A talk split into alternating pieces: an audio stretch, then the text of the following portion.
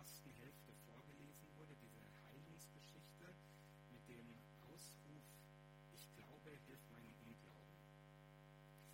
Anfangen möchte ich aber mit einem Zitat äh, zum Thema Glauben, das mein theologischer Lehrer Wilhelm Gräb gesagt hat. Der hat gesagt, Glaube hat mit dem für Wahrhalten absurder Behauptungen, wie wir sie in der Bibel zuhauf finden, überhaupt nichts zu tun. Hat mit dem für Wahrhalten absurder Behauptungen, wie wir sie in der Bibel zuhauf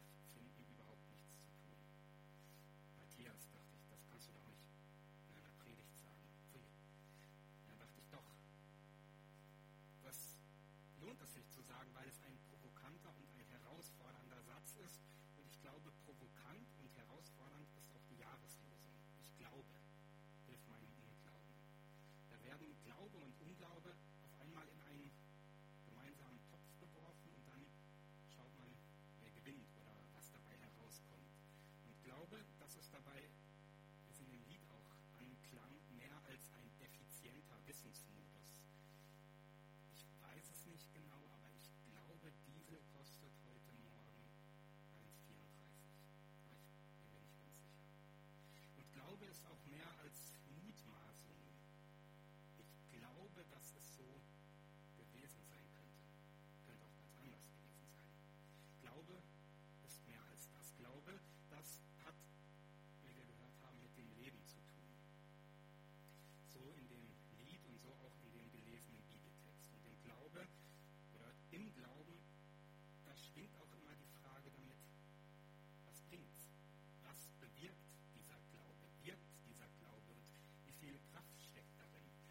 möchte die zweite Hälfte des angefangenen Bibeltextes vorlesen. Nach dem Ausruf des verzweifelten Vaters, ich glaube, Herr, hilf meinem Unglauben. Als nun Jesus sah, dass die Menge zusammenlief, bedrohte er den unreinen Geist und sprach zu ihm, du sprachloser und tauber Geist, ich gebiete dir, fahre von dem Jungen aus und fahre nicht mehr in ihn hinein. Schrie er und riss den Jungen heftig hin und her und fuhr aus.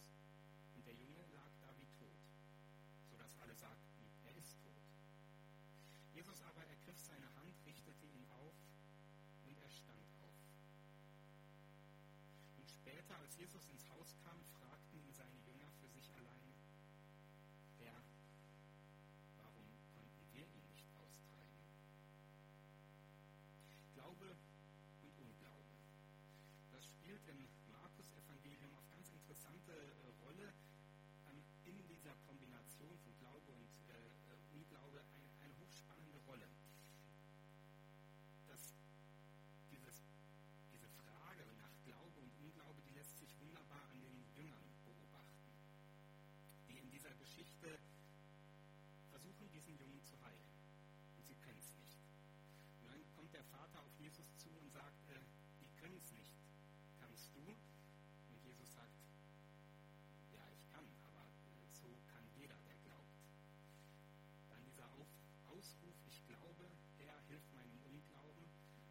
Zum Schluss nochmal die Frage der Jünger, Herr, warum konnten wir nicht? Die Jünger, die sind im Markus-Evangelium ein Paradebeispiel. Ein Paradebeispiel für Unglauben, wie es gerade nicht funktioniert. Die sind mit Jesus unterwegs und verstehen ihn nicht. Verstehen nicht,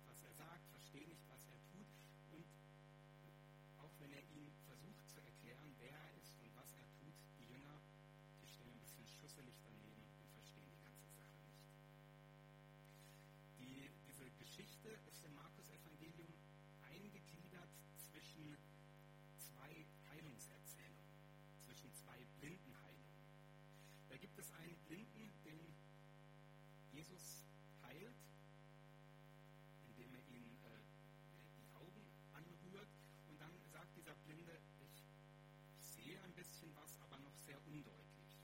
Und Jesus nimmt einen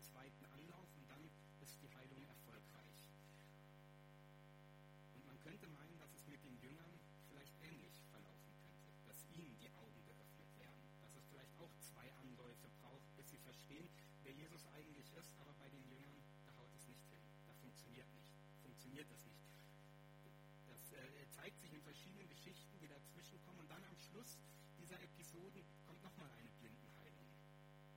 Da ruft der blinde Bartimäus aus, Jesus, du Sohn Davids, erbarme dich meiner. Und Jesus geht hin und heilt ihn und Bartimäus steht auf und folgt ihm nach. Da ist einer, dem die Augen geöffnet werden und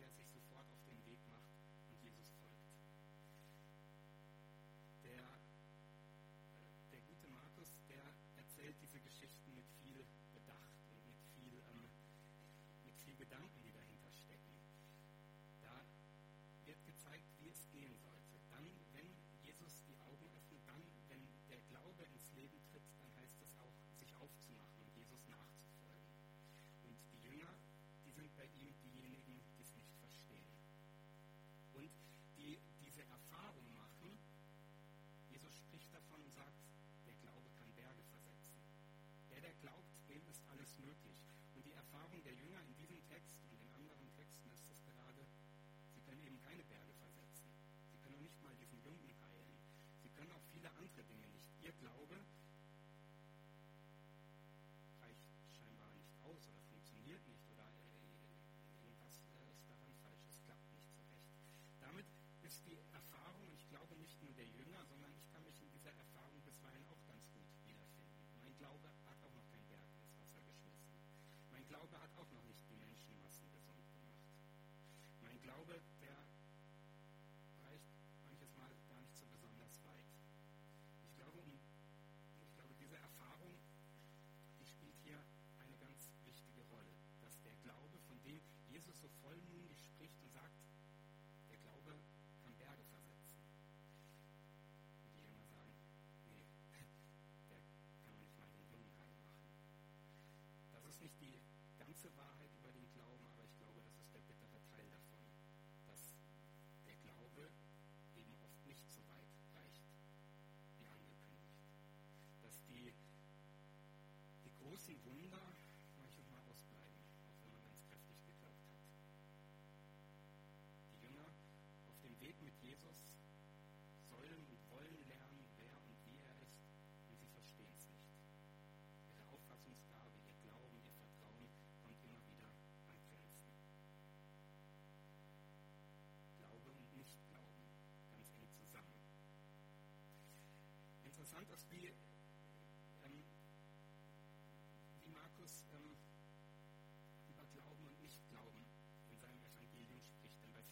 vielen Heilungsgeschichten, da kommt dieser bedeutende Satz, dein Glaube hat dich gesund gemacht, dein Glaube hat dir geholfen. Und äh, das Wort Unglauben, das kommt an einer anderen Stelle äh, ein zweites Mal im Markus Evangelium vor. Und zwar, als Jesus in Galiläa, in seiner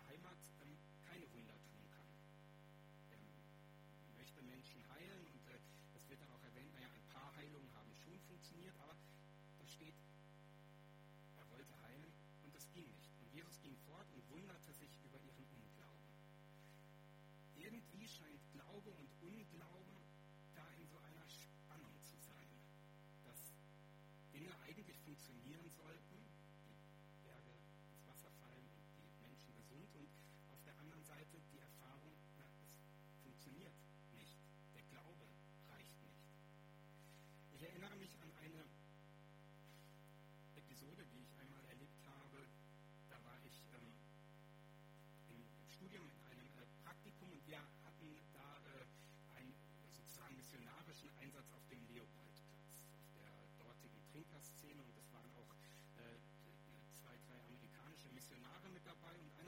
Missionare spürte den inneren Drang und fragte mich, darf ich für dich beten?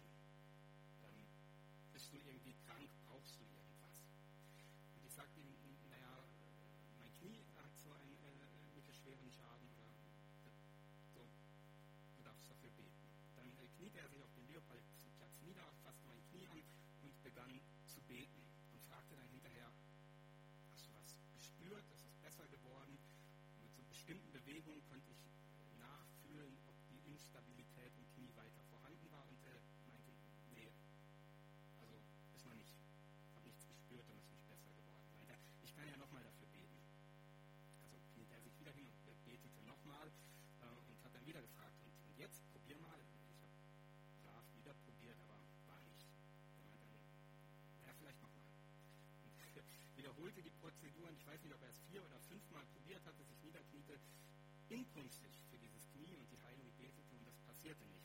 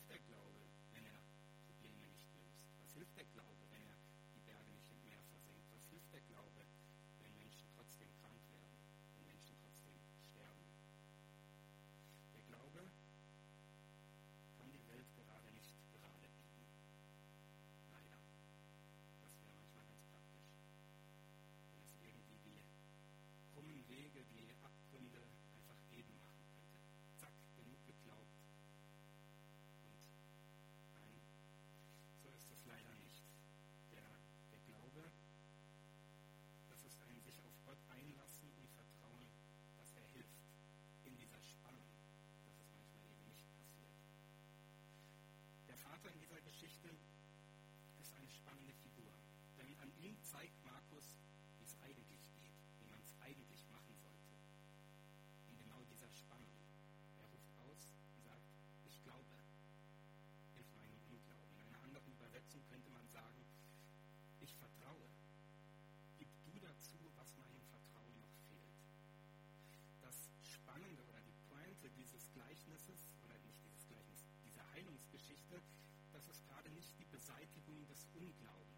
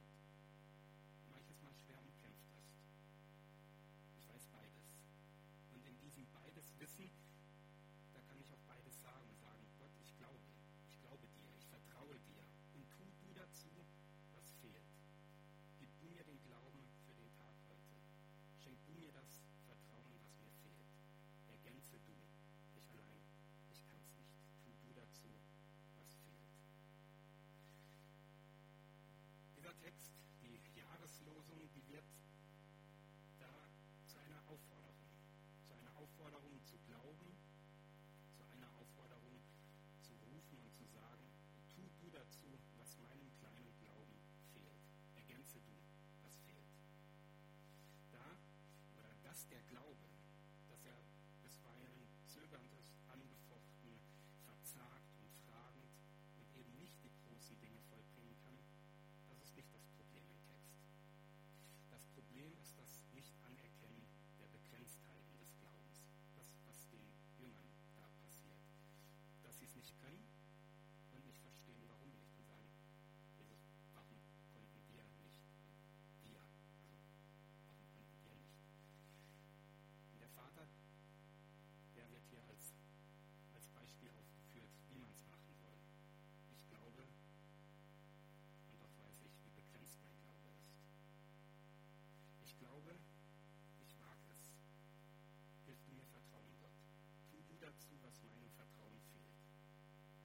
finde das eine spannende Jahreslosung.